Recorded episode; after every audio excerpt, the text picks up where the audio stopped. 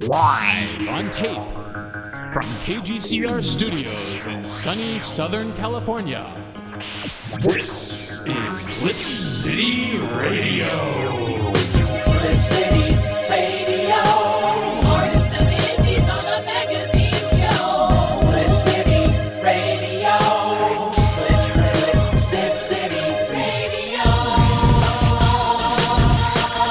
Welcome, everybody, to episode four of Glitch City Radio, the podcast magazine for Glitch City, an indie games and digital arts collective based in Culver City. I'm one of your hosts, Julian Cantor, and sitting with me here today, Hi, my name is Jamie Jo Pereno, and I'm your other co host. And next to me is our third host, Levi Roar. Hello, everyone. Levi. You're back. I'm back. I promised. Very exciting times. Um, so, Levi's here with us today, and he's going to be leading our guest panel this episode, which is a little bit different than what we've done in the past. Yeah, uh, Levi, I'm not sure everyone's heard it, but at the end of the last episode, you were kind of teasing some changes you would bring to the show. So, uh, care to reveal what those may be? Yeah, so we've changed up how the panel actually works a bit. I did notice that the panel's not with us right now. Nowhere to be seen. Where are they? They're out there in the ether somewhere. Okay, I mean, I hope we're gonna meet them soon. We will. I actually had a chance to sit down with Tom Astle and Brendon Chung, and uh, we got to talk about sustainability. Sustainability, excellent. So that's kind of like our, our panel theme, right? We still have those. We still have the theme. It's a little more streamlined. I have a really good feeling that this is a new sustainable format that we're following. Just to wait until the changes I have for episode five. oh, oh boy. Okay, all right. Keeping us on our toes. Well, at least for this episode, we'll sustain the format. I have high confidence. Glitch City. City. And another element that has sustained over from our previous format is our centerpiece interview segment. That is 100% real. We actually had our good buddy Brendon doing the interview this time. Our previous interview subject will be conducting our interview just like before. Yeah, uh, Brendon will be interviewing Adriel, Adriel Wallick. Ah, I think we heard from her on Live with Laura last episode, and we'll be hearing a lot more from her this episode. So, you, you want to get us started, Levi? Uh, wh- wh- what's what's coming up next? Let me paint you a picture. It's going to be me, it's going to be Brendon, and it's going to be Tom sitting in a room talking about life and how to live it and keep living it. Sounds great. So, I hope you sustain your attention through this commercial break, and we'll be back with your panel discussion. This episode is brought to you by Train Jam 2019, the game jam on a train. Train Jam takes developers beyond their comfort zone and pushes for creative inspiration outside of a regular office environment. The 52 hour annual expedition kicks off from Chicago on March 14th and rolls up to the 2019 Game Developers Conference in San Francisco on March 16th. For more information, chug on over to trainjam.com or follow along on Twitter at IndieTrainJam. All aboard. Glitch City. City. And we're back. I have with me here Brendon Chung. Hey, thanks, Levi. I'm Brendon. I run a company called Blendo Games. And also we have Tom Astle. Hey, I'm an independent game developer working on a pet simulation game called Wobbledogs. Hey, amazing. uh, so today we're going to be talking about sustainability. Love it. Uh, that's a that's a big word. It's a it's a twenty dollar word. What does sustainability mean to you guys? Uh, the ability to keep making games and not run out of money. like like forever. Yes, forever. There's two types, right? Because there's mental and physical sustainability, but also financial sustainability. And they don't always go together, but they're both pretty important. It's hard to balance sometimes. A lot of times you need to be like financially stable to be emotionally stable. Do you have like a priority? I tend to always want to do emotion. Yeah, I mean, right now I would say that I am pretty physically and emotionally sustainable with my development, but I haven't really made money off of the game that I'm working on yet, so financial stability is TBD. Oh no. so hopefully that works out, but yeah. it's uh, it's hard when you're working on a long-term project and haven't released it yet to kind of project into the future and It's and like a big investment. Yeah, sometimes the thing that you want to do or something the thing that feels right sometimes it doesn't make money. And so you got to like figure out how to make a Venn diagram of things I want to do and things that do make money and how do I find that sweet spot in there. Is that your current strategy? Trying to find sustainability is like a thing you want to do, but also could make money? Yeah, because we need bucks to survive and pay for our rent and food. The bottom line is it just comes down to for me at least, um, trying to find something that people will be willing to pay for, but something that also you know makes me happy. And trying to find that is pretty challenging sometimes. Is that different than your previous works? Because I know, like, when I first started doing games, my whole perspective on what sustainability looks like was completely different. What was your what was that? Like, yeah, look like, yeah, like, oh man, it, it was pretty much like it was it was like vague. You, like, you don't really think about like the details, the nitty gritty details of like what it takes to be a person and have like a full life. Or, or at least there's misconceptions. Like you're like, oh, you do the game and the game does money. The only thing that you had to think about was like just being good. That was the very like young outside looking in. Oh no, de- definitely. Yeah. When I was at an early stage in my life, in my career, I didn't know what I didn't know, and I, I didn't know what what the possibility space was, and so you just kind of like make stuff and put it out there, and that's what you know how to do. Um, but then, like as the years go on, you just learn more and more, like you said, the nitty gritty stuff. Yeah, and I think a lot of people going independent with game development, it's a very distinct decision that you make because you want to get away from not being able to do what you want. So it's not a financial decision. Uh, usually it probably isn't, right? But like people, you know, you, you become independent and you want to just do your own thing and make the games that you want to make. And that's awesome if your tastes do line up with other people's tastes and are profitable. But if you do that and make things that no one cares about, it's a very emotionally taxing and it also is monetarily not great for you. There's definitely a balance there that you have to figure out. I feel like some of the people I've talked to in this community, there's a recurring theme of I'm done doing like this type of game where like it's almost like a lesson is learned sort of perspective. It's like I've realized that to do this sustainably, like this is the next objective. You feel like you, it's a sacrifice or not be sustainable in your work. Yeah, I think sometimes, at least for a lot of people that I know, um, you know in the back of your mind that if you want to be more financially stable, indie games is not where you go. No. like with the skill set that uh, the people I know have, they could be having a perfectly fine nine to five job, you know, doing programming work, database work, uh, you know, anything that like pays really well and is nice and stable and is always in high demand. But uh, we're we're not doing that, and uh, and uh, so that's kind of the challenge. And like, how do you make this thing? How do you make independent games, which is not, at least in my experience, not really super known for being a bundle of bucks. Yeah, instability is almost built into the the job description. City, City. So, so actually, that's the question. Like in year 2019, how are you sustaining yourself? How how do you like live? like Uh, yeah. Um, so I started in AAA, and then I had some savings um, to start my independent stuff. And so I started in 2010 for the independent work that I do. So I have a, an okay catalog of games that kind of bring in money. So for me, I'm I'm super thankful that I was very prolific at the beginning because stuff was smaller and cheaper to make. So that's that's kind of been keeping me afloat for these years. just based on how the industry was in 2010 or like those years, it was just easier. Or at least you're just very thankful to be able to like make work. Yeah, yeah. Though, like the work has become a, a nice small stream of money that kind of pays for my rent and stuff. So I was kind of lucky that I got in earlier. What, are you up to, Tom? Then like Like, how do I live? yeah, how do you live? How are you making your games? Yeah, so I mean, similarly to Brendon, I started off in AAA and built off some savings there that I've been living off of while I work on my current project. And I've done a tiny bit of contract work on the side and released one small game uh, with a friend, with Ben Esposito. Um, so that's helped a little bit with filling in the gaps there. I haven't made any money off of my main project yet because it's still in development. And I'm doing an inadvisable thing, which is to work on a huge, sweeping, that's coming up on three years and probably has a while to go still. Uh, so, in terms of sustainability, I'm just kind of betting on this project and trying not to do anything bad with finances in the meantime, like being very conscious of not using up all my money on this, making sure I have something left, um, not selling my house. Yeah. Not that I have a house. So like right now you're working at a cost basically. yeah, I'm not really bringing in much passive income at the moment. So it's uh, watching the bank account drain and then hoping that this project does well enough once it comes out. So I know how much longer I can subsist off of what I have and just trying to schedule everything to come out before then. Obviously, the dream is that you can just make your dream projects and then they make you a wild amount of money and you never have to do anything else. Yeah.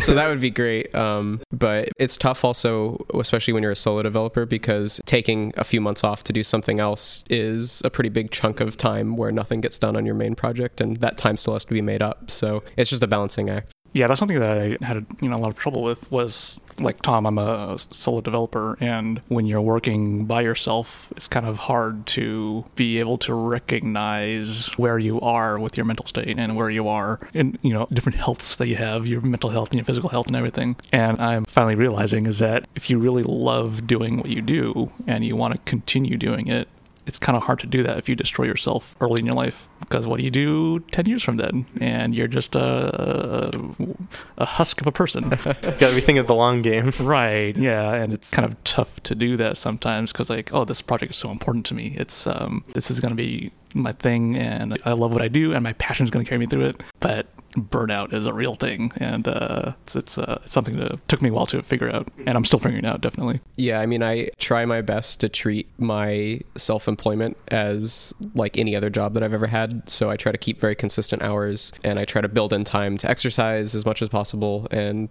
try to minimize stress where, where I can, basically. Those limits are very important. Like, since I, I'm not a solo developer, I have people that rely on the company. It's really helpful to have other people that you have to think about and who are thinking about you because I can't work too much because other people might work too much. We have to be stable for each other. It's interesting because I think that exact phenomenon is kind of how crunch happens. So go, taking it in the opposite direction and being conscious about how people are seeing your work schedule and how they're reacting to that is probably a really positive thing. For Quadrilateral Cowboy, I work with China and Wales, and for Flotilla 2, I work with these um, cool LA developers to do level design, and it was great to have what you're talking about. I want to be a good example for them also. Yeah. and, and so I started working a lot healthier once I started doing some small collaborations.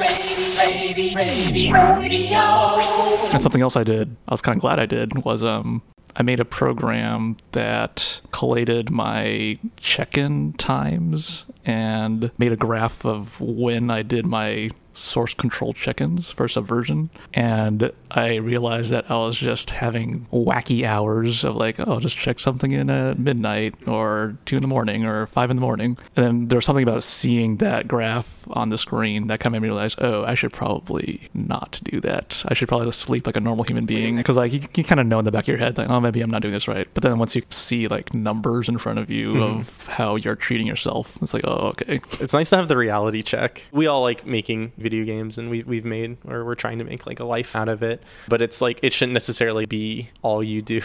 That's the most sustainable thing, at least emotionally. coming to the realization that you are not your work is really important to me. I think it's a very easy thing to fall into, and it's definitely something that I struggle with. Differentiating your work life and your not work life is really important because once they become the same thing, then if your game is not going so well, which will happen, um, then you just become like this miserable person, and it's it's a tough life to live. Whereas if your game like doesn't do well, then you could get over it because you have this whole other part of your life that's still doing its own thing. And know, Tom, your game has gone through a lot of changes. That roller coaster, have you learned to separate yourself from your work? Yeah, I mean, honestly, it's something I struggle with a lot. Yeah, everybody says you are not your work, and I think there's a lot of truth to that. It's like a very healthy viewpoint to have, but I'm not sure that I've 100% internalized that at this point. But yeah, it's it is incredibly important to have stuff that you do outside of your development. And for me, working on this game, I'm very public about everything that I do, which is cool when something cool happens and things are going well. But it can be very hard when there are failures that you have to share publicly, or things that you have to announce that you're cutting, or stuff that's not working out, or just like major direction changes.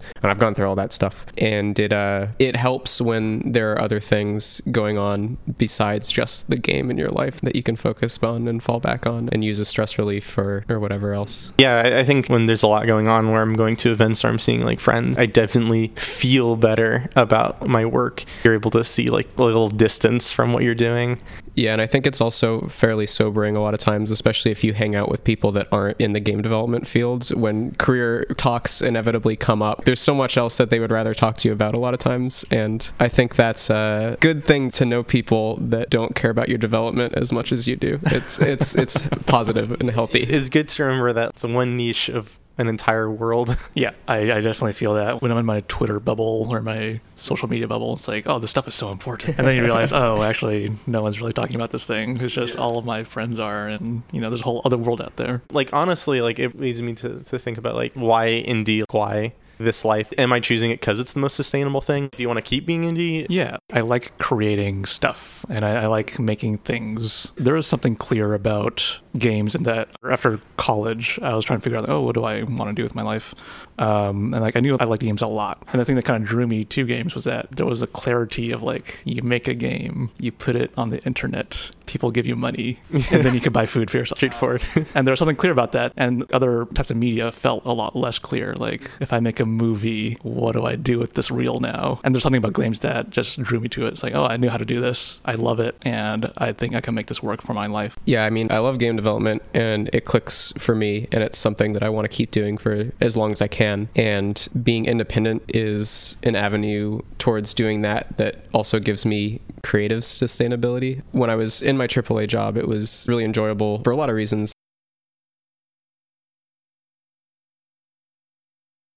But in the end, you're not working on your own project. You're working on someone else's project. It's everyone's project.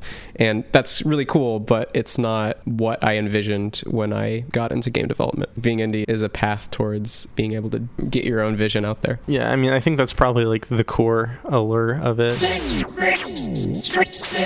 Well, yeah. Well, anyway, thanks guys for for talking with me. This was great. Cool. Thanks. Yeah, Levi. thank you. And uh, next up, Brendon, uh, you're going to be doing an interview. Yeah, I'll be talking to Adriel next. Back after this. Música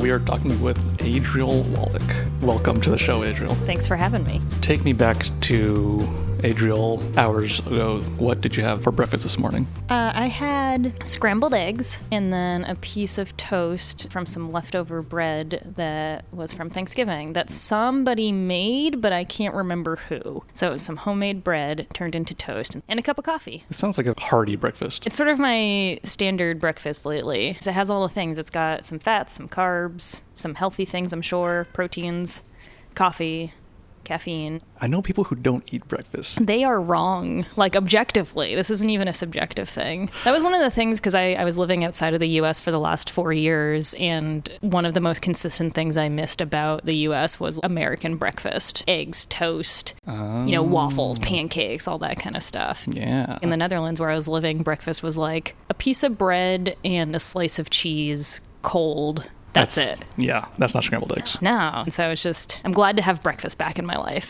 So take me back to Adriel years ago as a kid. What did you have as hobbies as a teen? Oh gosh. Um, as a teen, I was really into music. I was in band. I played clarinet and piano, and I dabbled around in the flute. And I was in like my school's choir and stuff. And so between marching band and concert band and jazz band and choir and stuff, that was probably my biggest hobbies. Was just being a big nerd.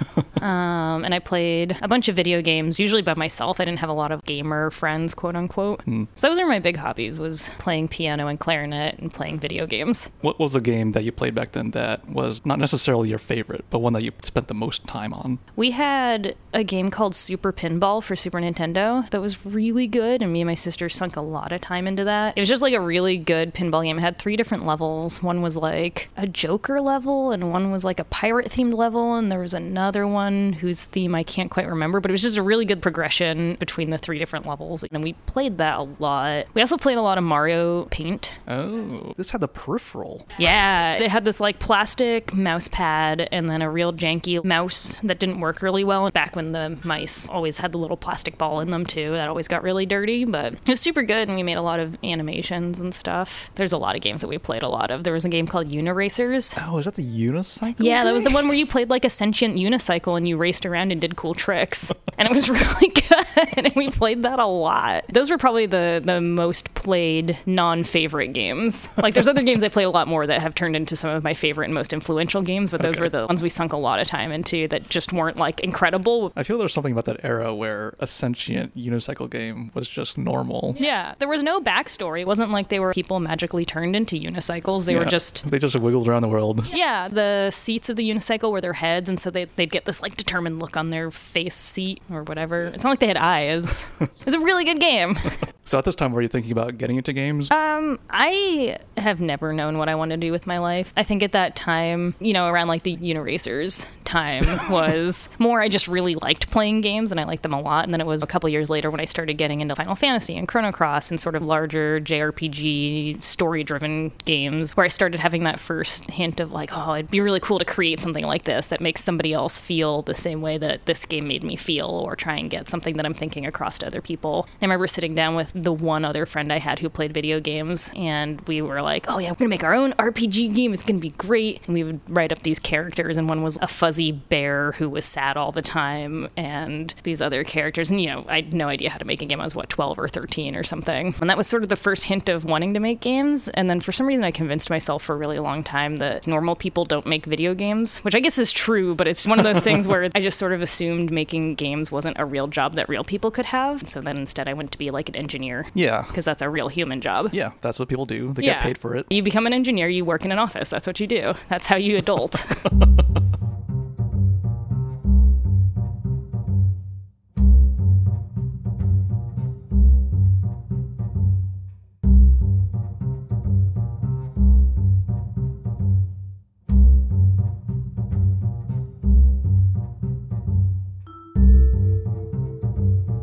So I think when I first met you, you mentioned you were working at satellites yeah, that was way back in the day. way back in the day. because it was that thing. It was be an engineer, get a real job. So I was doing software engineering. When I got out of college, I went to Lockheed Martin. I was working on a satellite there, and then I moved and worked on like the ground processing algorithms of the same satellite at a different company. And then that's when I discovered indie games, and I was like, oh, I could just make a game. like that's the thing you can just do. And then I was working on that transition out, and then eventually I did that instead. But yeah, I, I built satellites for a while. Did working on satellites give you certain skills to work on games, or is it kind of not related? it's related in the way where like you know i was programming there and i'm programming now but there was a lot of skills that i had to unlearn. The mm. one big satellite i worked on was literally a 12 billion dollar project through hundreds of companies with thousands of people working on it. And so like coding standards are really high because there's so many people interfacing with what's going on. There's so many design things to be made and it's a 12 billion dollar thing being strapped to a rocket shot into space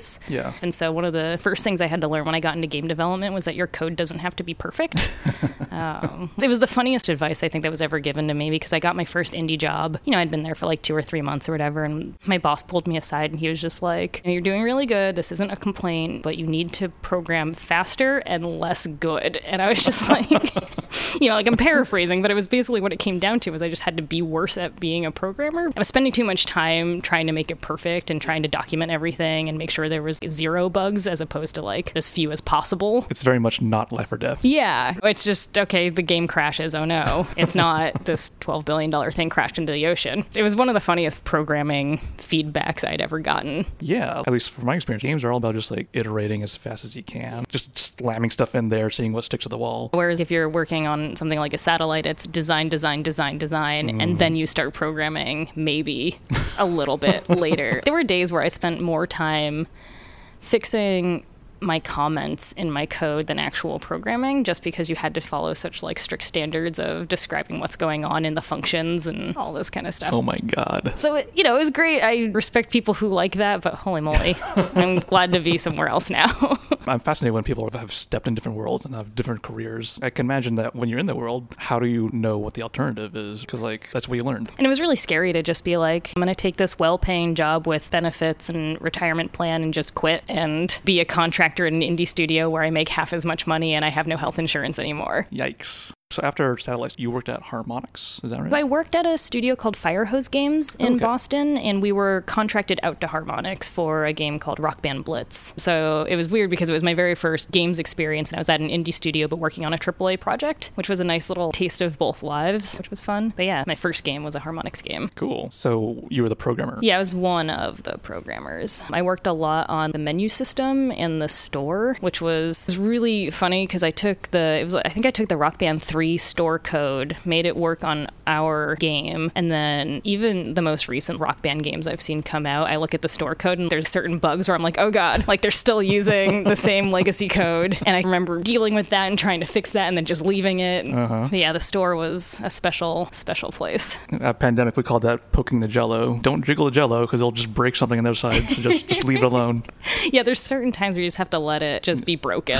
it's just not worth it. Because you're going to fix it, you're going to break 12 other things.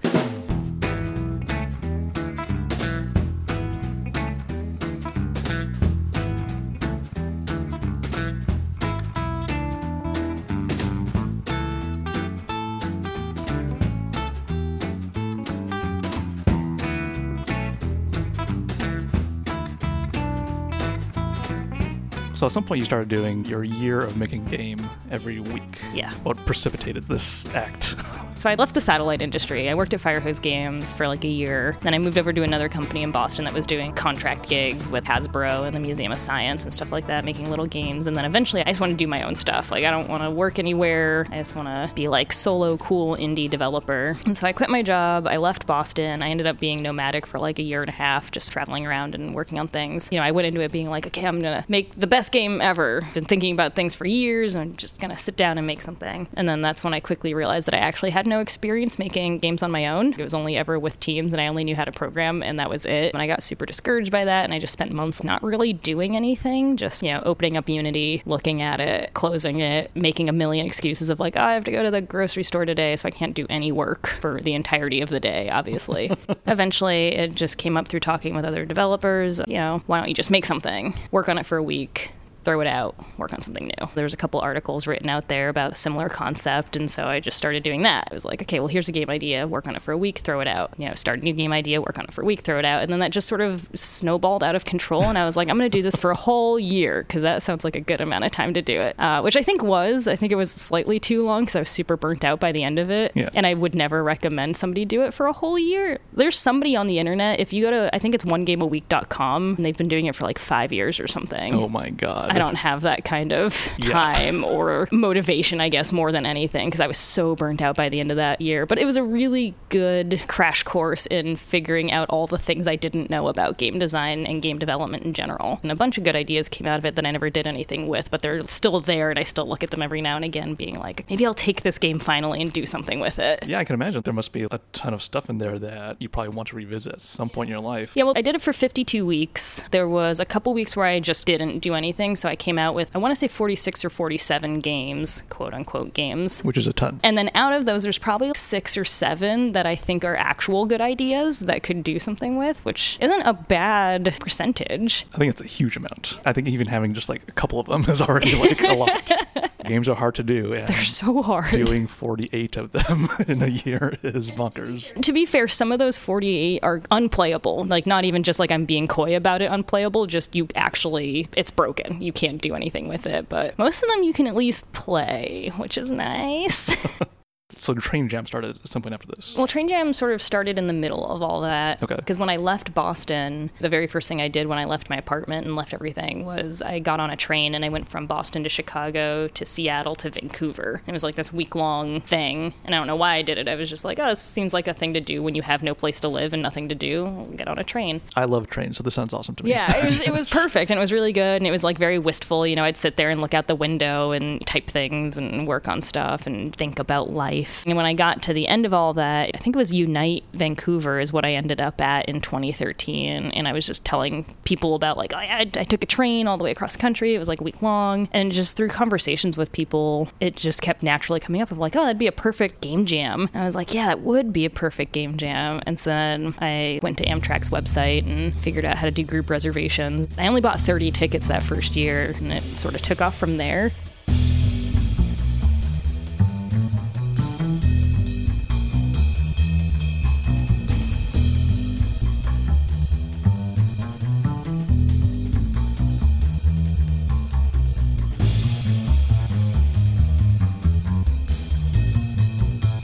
So this sounds really awesome, and it's grown so big. Now you take over the entire train. Yes. I'm wondering for those those first few years for this logistical uh, Nightmare. how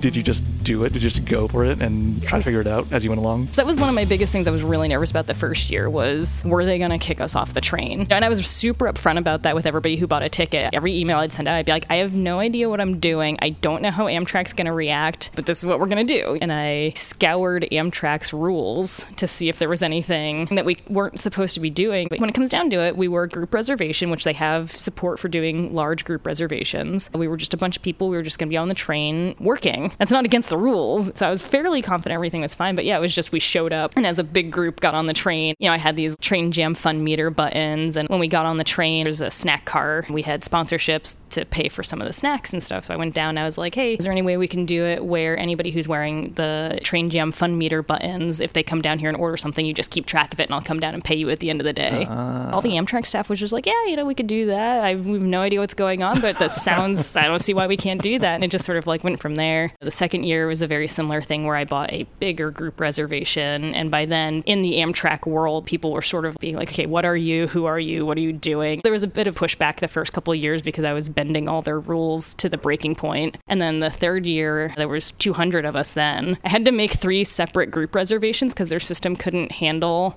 what I was doing and I couldn't get a hold of anybody. You know, I had no idea who to talk to there. But then that year was the year that the New York Times ended up interviewing me and writing an article about Train Jam. And it was literally the next day I got a call from corporate Amtrak and they were just like, hey, um, you know, see this thing and just want to see how we can help facilitate you for next year and yada, yada, yada. And it's just like, well, how much does it cost to get a whole train? Oh my god. And she was like, you know, when you say whole train, you know, what do you mean? And I'm just like, I, I want every seat on the train. I just, I want to sell out the train and I want to buy all the tickets. And she was just like, all right, um, let me get back to you. And it was like a week later, she called back. She's like, okay, well, you know, we can work this out. And it was just that one moment, I think, of just getting like the right news outlet to write about us in a way where Amtrak could understand what we were. Right. Now I have a whole team of people at Amtrak that I talk to, and it's so much less of a logistical nightmare, and it's so good. now I'm just like, oh God, what if this is the year that everybody decides trains are no longer cool? Right. And now all of a sudden I just have this whole train and nobody on it, and what am I going to do? And I'm just going to have a train party then. Which also sounds cool. Yeah, which know, also yeah. be cool. Like, hey, everybody come on my train party. It's just a very expensive party that I cannot afford.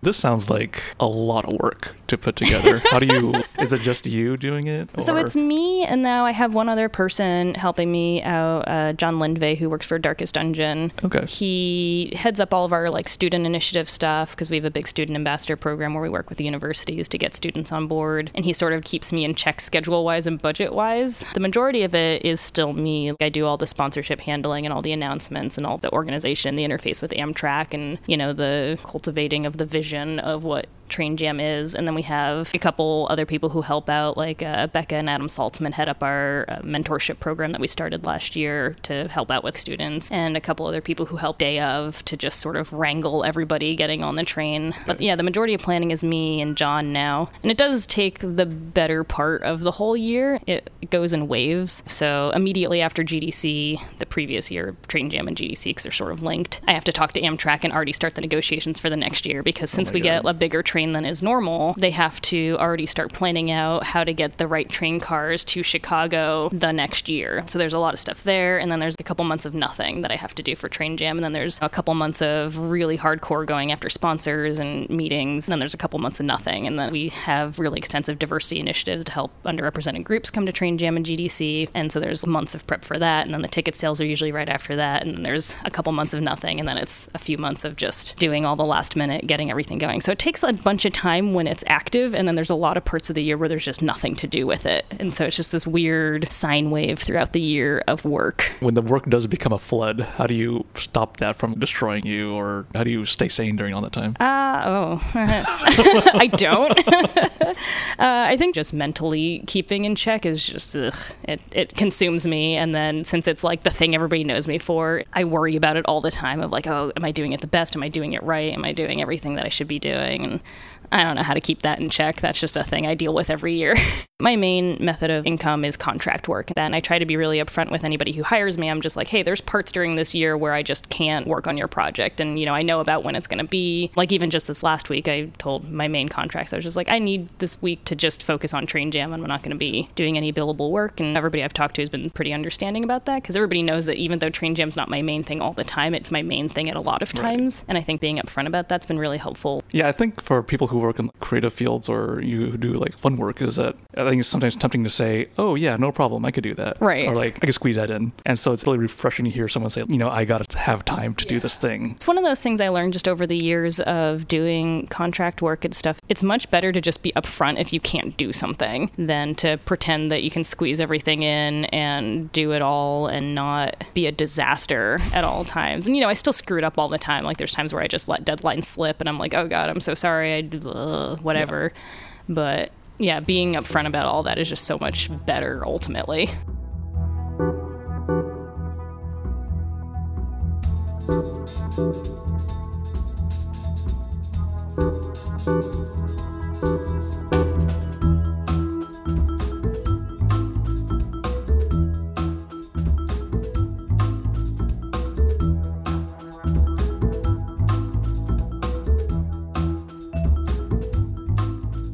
Well, thanks for joining me, Adriel. Yeah. This has been great. Thanks for having me. Where can we find you on the internet? I am on Twitter at Miss Minotaur, which is M S M I N O T A U R, and then Train Jam is on Twitter as well at Indie Train Jam, and I'm at everything else as Miss Minotaur.